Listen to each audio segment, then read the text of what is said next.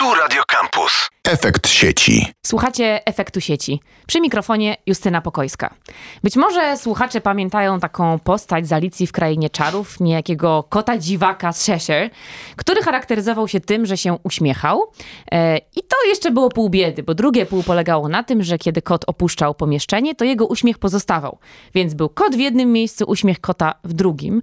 Brzmi paradoksalnie, ale zdaje się, że mechanika kwantowa potrafi wyjaśnić takie fenomeny, jak również takie, jak jedna cząstka może poruszać się zarazem zgodnie z ruchem wskazówek zegara, jak i dokładnie w przeciwnym kierunku. O tych magicznych e, zależnościach, ale też o rozmaitych paradoksach związanych z mechaniką kwantową i komputerach kwantowych, jak zwykle, porozmawiamy z naszym dzisiejszym gościem. A jest nim znany już Wam Paweł Gora, doktorant na Wydziale Matematyki, Informatyki i Mechaniki Uniwersytetu Warszawskiego. Cześć Paweł. Cześć, witam serdecznie. Dziś nie będzie o autonomicznych pojazdach, nie będzie może tyle o komputerach, ale właśnie o tej mechanice kwantowej. Znalazłam takie cytaty, które mówią, że im bardziej rozwijają się teorie kwantowe, tym głupsze się stają. To powiedział akurat Albert Einstein. I mam wrażenie, że te paradoksy, o których powiedziałam na początku, są takie trochę nieintuicyjne. Czy to możliwe rzeczywiście, żeby uśmiech po kocie pozostał, albo żeby kręcić się zarazem w dwa przeciwne kierunki? No faktycznie mechanika kwantowa jest mocno nieintuicyjna. E, opisuje to, w jaki sposób funkcjonuje nasz świat w skali mikro, w skali atomowej, którego tak na co dzień nie widzimy, więc nasz umysł domyślnie nie jest przystosowany do e, odpowiedniego interpretowania tego, co się dzieje w takiej, w takiej skali. My widzimy świat e, klasyczny, natomiast świat w takiej skali mikro faktycznie wygląda trochę inaczej i okazuje się, że e, nie możemy na przykład e, jednocześnie dokładnie zmierzyć położenia i prędkości danej cząstki. To jest też zasada nieoznaczoności Heisenberga, albo faktycznie może się okazać, że dana cząstka może mieć stan, który będzie zdeterminowany dopiero w momencie, w którym wykonamy pomiar. Czy przynajmniej dopóki nie wykonamy tego pomiaru, to mamy tak naprawdę pewne prawdopodobieństwo, na przykład, e, że cząstka będzie w jednym lub w drugim stanie. E, takie rzeczy dzieją się faktycznie w skali mikro i e, mechanika kwantowa stara się to tłumaczyć, natomiast cały czas jeszcze nie wszystkie rzeczy wiemy. Są też na przykład różne interpretacje mechaniki kwantowej, które starają się wyjaśnić, jak ten świat tak naprawdę wygląda, e, biorąc pod uwagę też pewne rzeczy, których e, w tej chwili nie jesteśmy w stanie obserwować i być może w ogóle nie, nigdy nie będziemy w stanie ich e, dokładnie zbadać, no, poza możliwościami naszej percepcji naukowej. Poczekaj, ale czy to znaczy, że rzeczywiście jest taki stan, w którym rzeczy z pozoru sprzeczne dzieją się naprawdę, mhm. czyli coś jest i czegoś nie ma zarazem i to oznacza, że bilokacja będzie, będzie naszą przyszłością?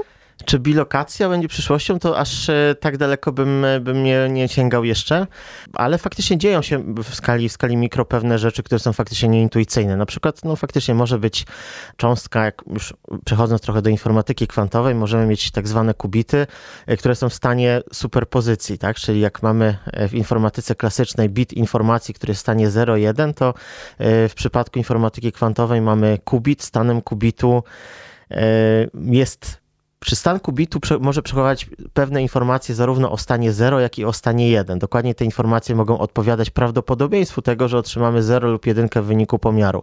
A te 0 i 1 to faktycznie można interpretować na przykład, na przykład jako spiny atomów, więc to też w zależności od tego, jak tutaj e, skonstruujemy sobie taki komputer kwantowy. Także superpozycja to jest jedna rzecz, która faktycznie występuje, jest mocno nieintuicyjna. Może być też sprzężenie kwantowe, może być tak, że są dwie cząstki sprzężone, możemy je oddalić na bardzo dużą odległość. Teoretycznie obie cząstki mają stan niezdeterminowany. W momencie, w którym wykonamy pomiar pierwszej cząstki, okazuje się, że stan drugiej już też e, zaczyna być zdeterminowany. Więc... Poczekaj, Paweł, mhm. to jak wy sobie z tym wszystkim radzicie? E, inny cytacik akurat Richarda Feynmana, też słynnego fizyka, e, no uznawanego przez niektórych za najsłynniejszego mhm. fizyka w historii. Mogę z pewnością powiedzieć, że nikt nie rozumie mechaniki kwantowej. Nie powiem tego, bo próbuję mhm. dowiedzieć dowiedzieć się od ciebie dzisiaj, jak to działa, ale jak wy jako fizycy radzicie sobie z takim mhm. poczuciem, że zarazem może tak być, a może tak nie być? Czy to w ogóle nie blokuje rozwoju nauki?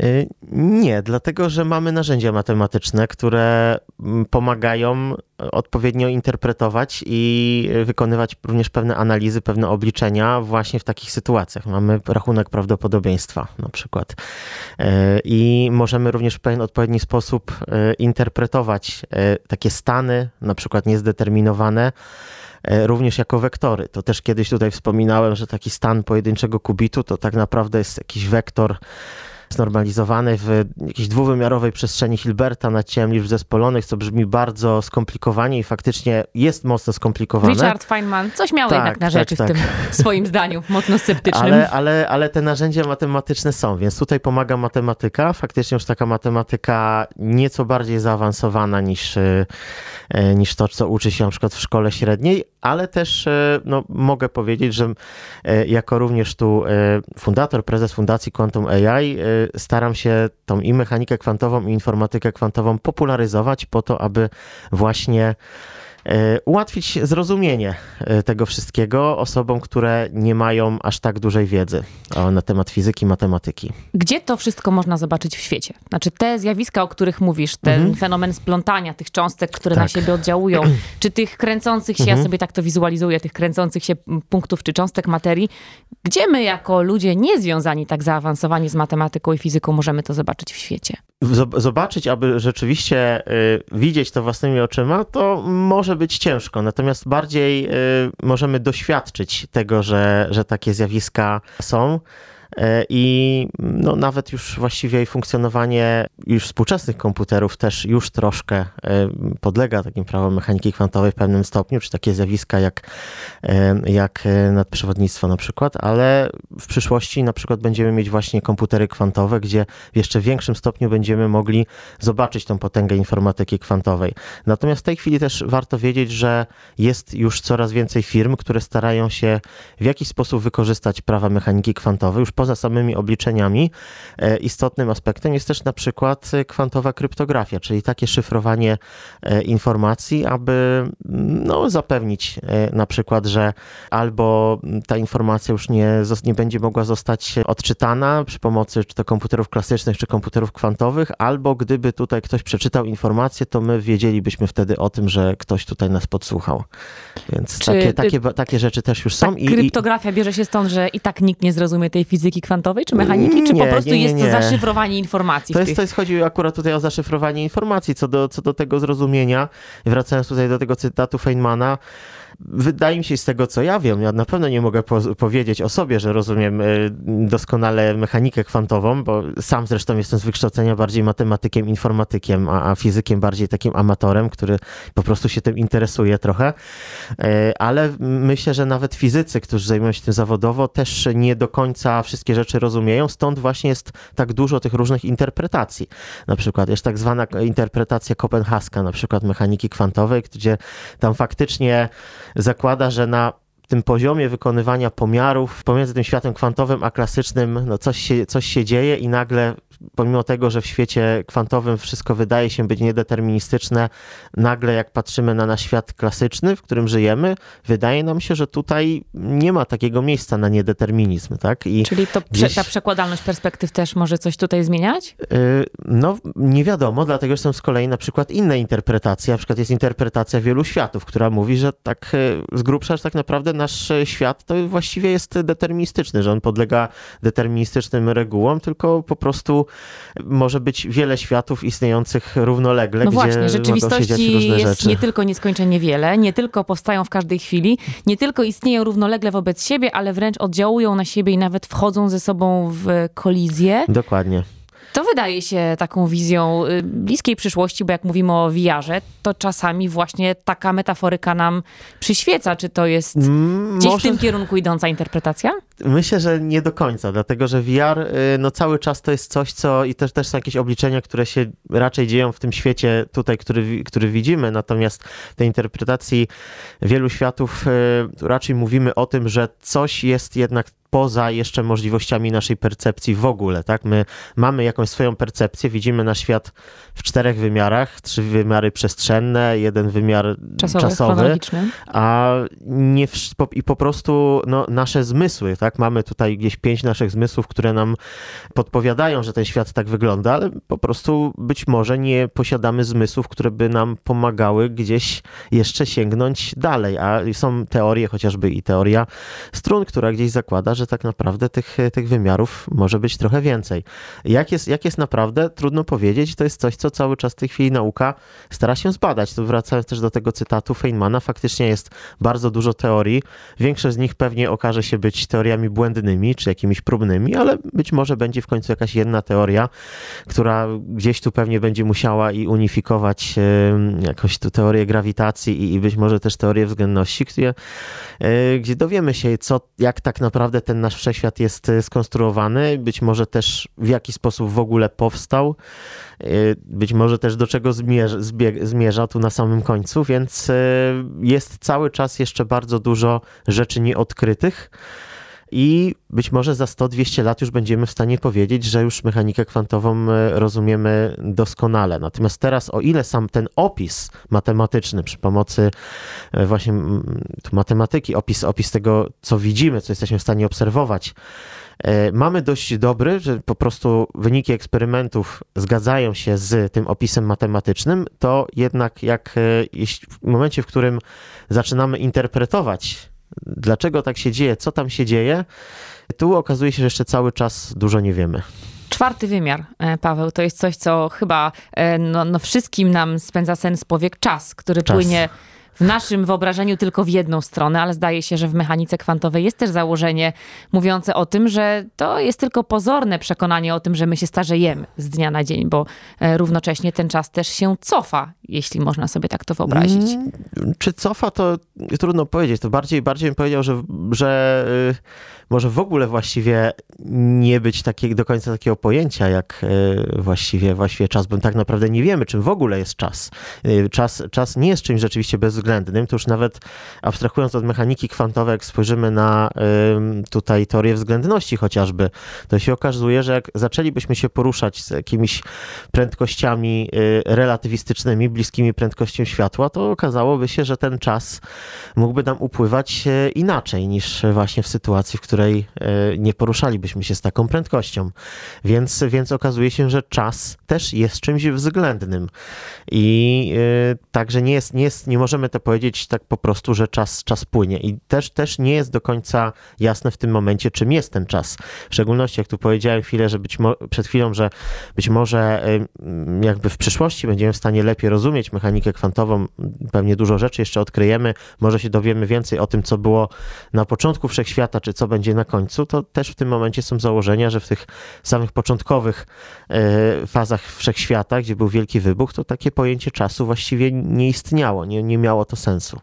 Zapraszając do studia gościa y, ze świata nauk ścisłych, zawsze jest taka pokusa, że udzielisz odpowiedzi ostatecznych, że tak jest, tak być powinno, takie są fakty, a tu tymczasem okazuje się, że wszystko jest względne i właściwie odpowiedzi na pytania ostateczne są ciągle y, w trakcie Otwarte. zdobywania. Tak. Po co warto się tego uczyć? Dlaczego uczycie i upowszechniacie mhm. tę wiedzę? Dość y, taką orientalną w codziennym mhm. użyciu. Dlaczego? Dlatego, że okazuje się, że ten nasz świat właśnie tak y, funkcjonuje, więc po prostu tak jak fizyka, cała fizyka stara się opisywać świat po to, żeby lepiej go rozumieć i wykorzystywać jakieś prawa fizyki do właśnie konstruowania urządzeń, które mogą pomóc w jakiś sposób ludzkości. Tak samo po prostu okazało się, ku zaskoczeniu wielu naukowców, tak po, pod koniec XIX, e, na początku XX wieku, że to mechanika kwantowa faktycznie jest tym dobrym opisem świata w e, skali mikro. Pod koniec XIX wieku wielu fizyków uważało, że my o świecie rzeczywistym wiemy prawie wszystko. Już tam zostało parę takich problemów otwartych, które wydawało się, że roz, będą rozwiązane dosyć szybko i, i już zamkniemy naukę praktycznie zupełnie, a okazało się, że tu zajmowanie się właśnie tymi paroma problemami otwartymi doprowadziło do zupełnie innego rozumienia świata i innego rozumienia tego, co dzieje się w skali mikro, więc i, i teraz y, możemy, możemy wykorzystywać potem tą wiedzę, chociażby właśnie do budowy komputerów kwantowych, które z kolei mogą się przydawać do rozwiązywania różnych problemów optymalizacyjnych, czy to gdzieś w medycynie, w finansach, w sztucznej inteligencji, do projektowania nowych materiałów, nowych lekarstw. Nawet już tu były jakieś badania naukowe, aby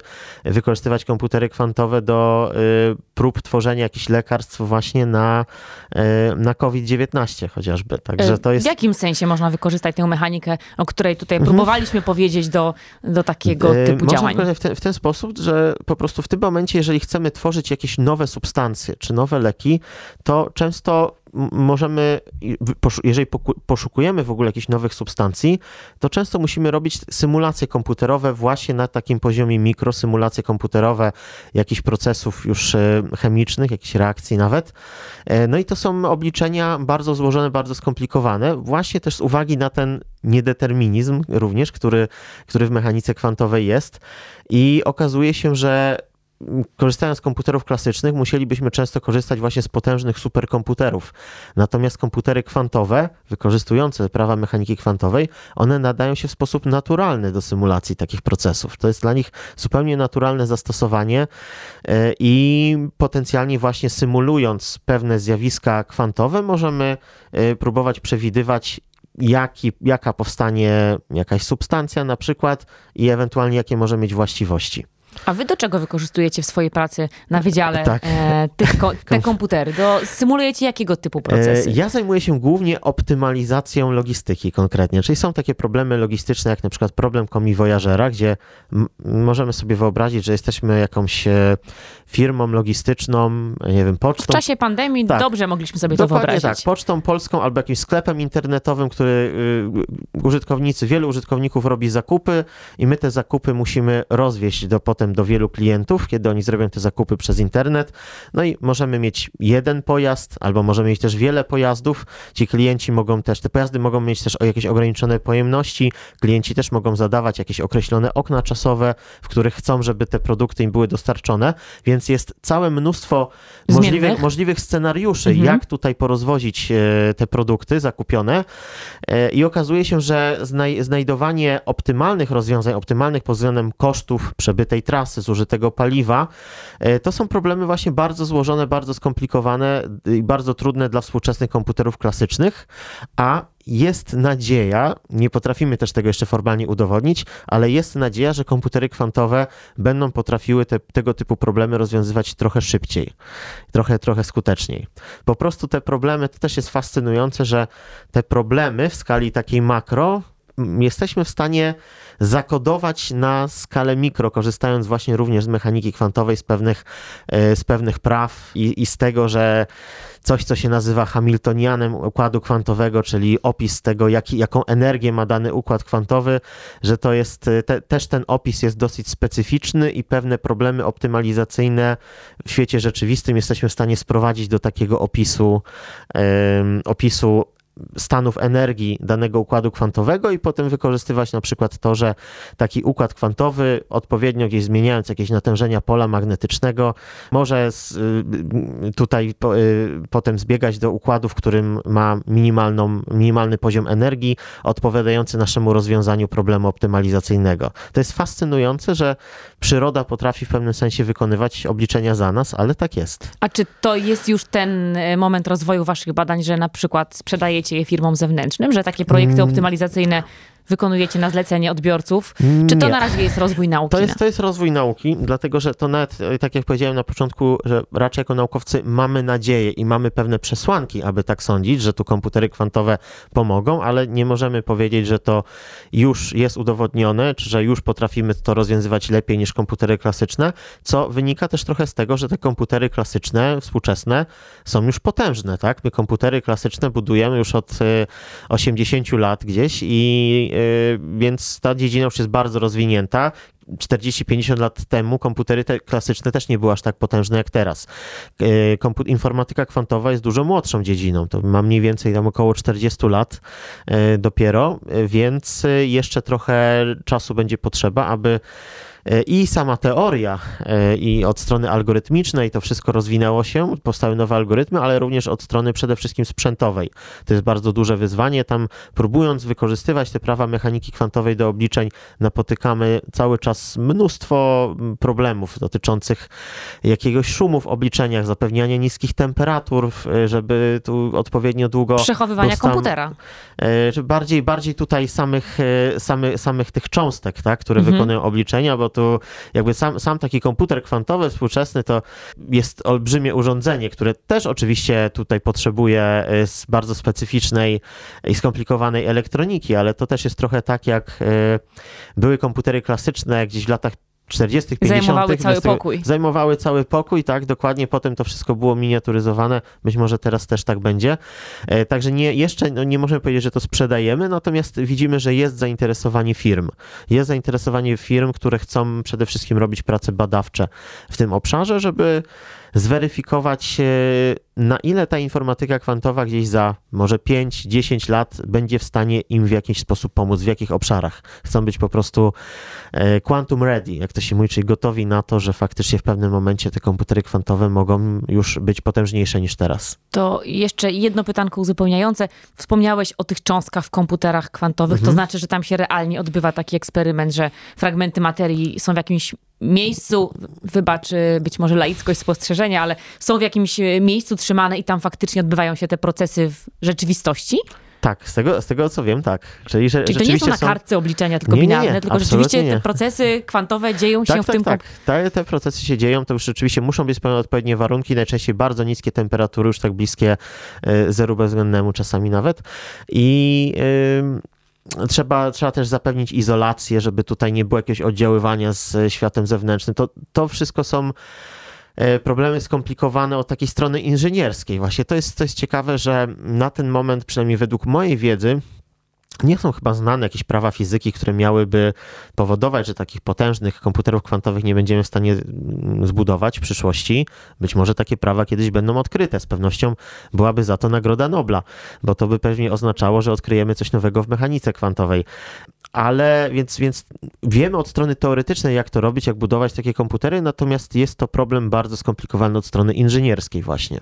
No ale już na koniec, żeby wyjść trochę z tej e, wieży z kości słoniowej, tej nauki, do której my, maluczcy, nie mamy dostępu, wy prowadzicie rozmaite działania, które mhm. mają dopuścić młodych adeptów zainteresowanych tak arkanami fizyki, mechaniki kwantowej do tego problemu. Mhm. Co w najbliższym czasie się będzie działo?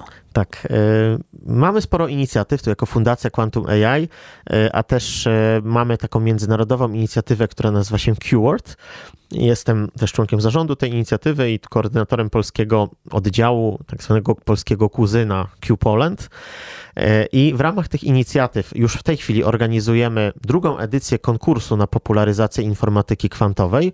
E, można w tym konkursie zgłaszać pracę do końca kwietnia. Są dwie kategorie dla uczniów szkół średnich w Polsce i dla studentów pierwszego, drugiego, trzeciego stopnia i studiów podyplomowych. E, można zgłaszać prace popularyzujące informatykę kwantową, które mają dowolną formę. To mogą być jakieś książki, komiksy, obrazki, muzyka, programy komputerowe komputerowe, gry komputerowe, więc liczymy tu na kreatywność uczestników i kreatywność też będzie oceniana. Na, najlepszych, na najlepsze osoby, zwycięzców czekają e, nagrody ufundowane m.in. przez e, IBM, naszych partnerów Snarto i, i Kogit. Poza tym konkursem e, organizujemy też piątą już edycję warsztatów z programowania komputerów kwantowych, z pisania kwantowych programów. Czy to raz... są bezpłatne warsztaty? To są bezpłatne warsztaty, one będą do, są dostępne w 100% zdalnie w terminie 7-11 marca, czyli już niebawem. I po raz pierwszy organizujemy te warsztaty wspólnie z naszym kwantowym kuzynem z Irlandii, czyli jest Q Poland i Q Islands. Takich kwantowych kuzynów mamy na świecie już ponad 20 i działamy w kierunku tutaj utworzenia kolejnych takich lokalnych działów w innych krajach. Organizujemy to wspólnie, no i też oczywiście zapraszamy przede wszystkim uczestników z Polski i z Irlandii. Te warsztaty będą po angielsku. E, jest właśnie wymagana podstawowa wiedza z matematyki, podstawy programowania w Python I właśnie można dostać na koniec certyfikat, czyli są, są warsztaty zupełnie darmowe, odbywające się przez 5 dni w tygodniu, po kilka godzin w godzinach wieczornych. Na koniec też są prace domowe i przy dobrych wynikach można otrzymać certyfikat. No i trzecia rzecz, która w tej chwili się odbywa, to kolejny już 36 meetup takich spotkań Warsaw Quantum Computing Group, które też organizujemy. To jest cykl, cykl meetupów. W tej chwili też wszystko odbywa się zdalnie e, i też do niedzieli można się jeszcze zarejestrować. Gdyby ktoś był zainteresowany tymi inicjatywami, polecam dwie strony internetowe, e, na których są informacje potrzebne. Przede wszystkim strona Fundacji Quantum AI, to jest Q jak Quantum AIF, e, czyli quantumaifoundation.org i druga strona to jest qword.net. E, Będziemy śledzić. E, Zapraszam do rejestracji. Będziemy wracać też pewnie do efektów tych spotkań i, i do wyników, które e, młodzi adepci uzyskają, bo to też ciekawe, jak ta wiedza o fizyce, mechanice, informatyce kwantowej upowszechnia się. My, Paweł, na pewno będziemy jeszcze o tym rozmawiać, choćby na antenie Radia Campus. Trochę to zawiłe. Nie powiem, mam nadzieję, że nasi słuchacze w, jakimś, w jakiejś części nadążyli za fizyczną narracją, ale jeżeli Państwo nie nadążyli, to pocieszmy się kolejnym cytatem już na zakończenie. Michio Kaku, amerykański fizyk pochodzenia japońskiego, który też skwitował e, fizykę kwantową jako naukę, która ze wszystkich zaproponowanych w XX wieku, to wybaczcie Państwo, to jest cytat bezpośredni, mechanika kwantowa jest najgłupszą z teorii. Zastosował sformułowanie de Siliest, ale jednocześnie mówi się, że jej jedyną zaletą jest to, że jest niewątpliwie poprawna. A mhm. takich teorii potrzeba nam i to w XX i w XXI wieku, więc do tych teorii na pewno będziemy wracać. Spróbujemy uchylić rąbka tajemnicy i trochę rozjaśnić te zawiłości. Za dzisiejszą rozmowę, Paweł, bardzo Ci dziękuję. Dziękuję również. Naszym gościem był Paweł Gora, y, doktorant na Wydziale Matematyki, Informatyki i Mechaniki Uniwersytetu Warszawskiego i prezes Fundacji Quantum AI. Dziękuję pięknie, a my słyszymy się w kolejnym odcinku Efektu Sieci. Justyna Pokojska, zapraszam. Efekt Sieci. Radio Campus.